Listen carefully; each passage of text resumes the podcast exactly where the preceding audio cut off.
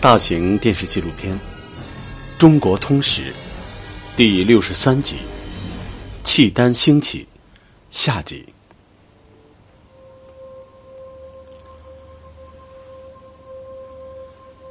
公元九百四十七年，攻下开封，灭掉后晋。同年二月，耶律德光穿上中原皇帝的通天冠和绛纱袍。在开封登基，下诏改国号为大辽，改元大同。做了中原的皇帝，耶律德光的事业达到了巅峰。这是契丹的祖先从未想过的，也是耶律阿保机未敢有过的奢望。从此时起，辽国正式定鼎中原，耶律阿保机被尊为辽太祖，而。耶律德光继辽太宗。然而，这又是一次昙花一现的辉煌。耶律德光很快就尝到了苦果。他虽然打进中原，却没有治理中原的经验。他纵容骑兵与牧马为名，抢掠粮草财物，随意搜刮人民财产，任用契丹部首领和通事管理汉地。这些措施受到中原民众的强烈抵制。没过多久，耶律德光无法在中原立足，被迫北撤，在北返途中病重身亡。辽太宗之后，辽世宗当政时，耶律家族矛盾重重，辽世宗始终处于此起彼伏的暗杀风潮当中。仅仅五年，即被刺杀。辽穆宗。不仅不理朝政，而且嗜酒无度，整个辽国进入政昏兵衰的萧条状态。公元九百六十九年二月的一天夜里，辽穆宗在外出打猎时，被六名进士刺杀。接下来的辽国皇帝是辽景宗，他试图通过政治革新以改变辽国中衰局面。然而，他首先。必须面对自己的最大缺陷，常年卧病在床。要想力挽狂澜，辽景宗必须要有一位好帮手。那么，这究竟是谁呢？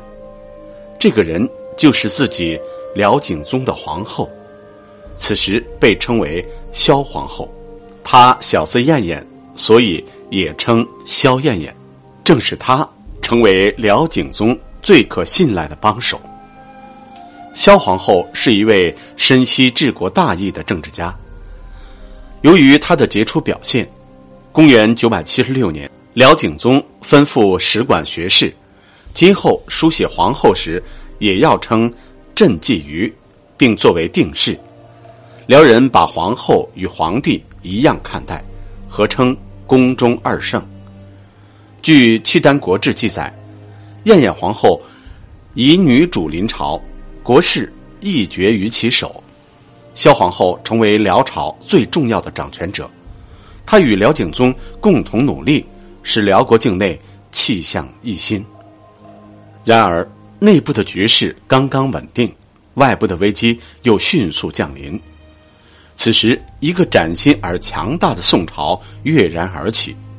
宋朝大军已经完全平定了南方，直指北方。公元九百七十九年，在宋太宗亲率大军攻打辽国的附属国北汉时，辽朝派兵援助北汉，结果惨败。宋太宗胜利之余，决定一举夺回被辽占领的幽云十六州。辽宋之间的大战在劫难免，萧皇后以辽景宗和自己的名义调兵遣将，与宋军在幽州展开激战。并取得了高梁河大捷，大挫宋军元气。此后，辽宋两国相互征战，各有胜败，谁都没有必胜的把握。辽国加紧了内部建设，在萧皇后的支持下，辽景宗进行了一些改革，特别是重用了大量汉人官员，这样使辽朝内部政治更加稳定。然而，没过几年。辽景宗病逝，辽国重新面临危机。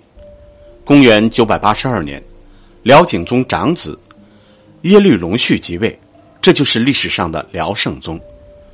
当时辽圣宗年仅十二岁，他的母亲萧燕燕奉遗诏辅助幼主，被称为萧太后。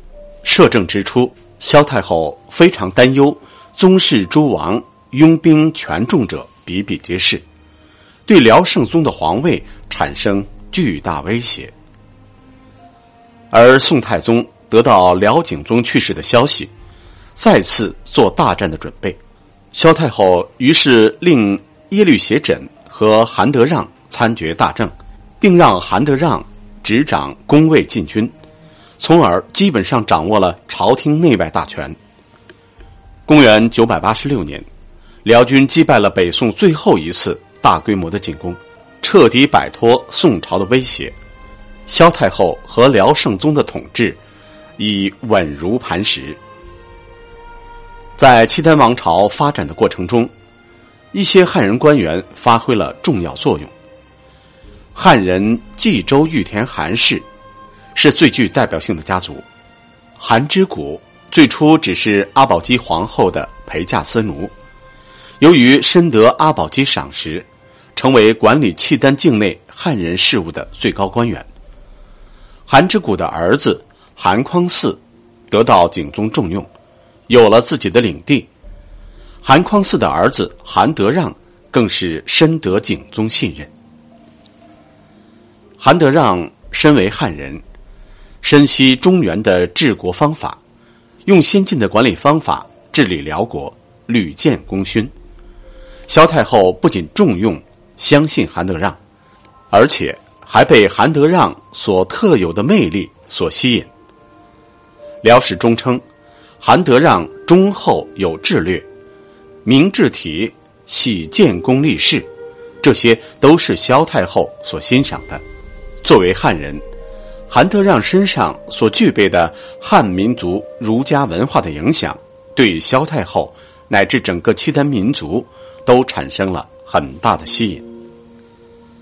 韩德让可以毫无顾忌的出入萧太后的墓葬，与萧太后共同。处理政务，在韩德让的建议和主持下，萧太后进一步实施开明政策，实行不分藩汉的选贤任官的标准，团结契丹贵族和汉族官员，确立科举取士的制度，劝农植桑，促进经济贸易，辽国从此更加强盛，而韩德让则贡献了自己全部的才智。公元一千零四年，萧皇后赐韩德让姓耶律，封晋王，并肯定其为皇族。从此，韩氏家族的身份得以改变，成为契丹贵族中的一员。公元一千零四年，在国力强大之后，萧太后试图向南发展，她与辽圣宗亲率大军南下犯宋。韩德让随行，辽军相继攻占了遂城、定州等地，兵临澶州城下。不过，由于耶律德光的前车之鉴，无论是萧太后、辽圣宗还是韩德让，他们都没有打算灭掉宋朝，只是想在有利的情况下实现与宋朝的和解。最终，萧太后实现了自己的目的。大战之后，辽宋两国签订澶渊之盟，双方约定，宋每年送给辽朝白银十万两，绢二十万匹，双方互守疆界，互不相扰。澶渊之盟结束了双方无休止的战争，双方正式互称南北朝，成为兄弟之邦，从而使辽朝进入鼎盛时期。公元一千零九年，萧太后病逝，葬在了伊吾吕山。萧太后称得上中国历史上最杰出、最富传奇色彩的女性之一，既统领着辽朝走向鼎盛，造福了一方百姓，也为中华民族的融合做出了积极贡献。萧太后死后，辽圣宗继续厚待韩德让。赐德让名龙运，韩德让从圣宗东伐高丽回师时病重，圣宗和皇后甚至亲奉汤药。他死后，圣宗和皇后、诸王、公主以下大臣都制服行丧。他的葬礼遵照承天太后的规格，灵车启动时，圣宗亲自挽拉灵车哭送，最终葬在萧太后墓旁。此时，汉人历来所尊崇的忠孝礼仪，已完全融入了辽圣宗的思想。经过耶律阿保机、耶律德光、萧太后几代人的努力，先进的中原文化。最终在契丹生根发芽，持续不断的经济联系、政治影响与文化认同，促使各民族间真正融合，一个真正强大的国家——大辽，赫然凸显于中国历史上。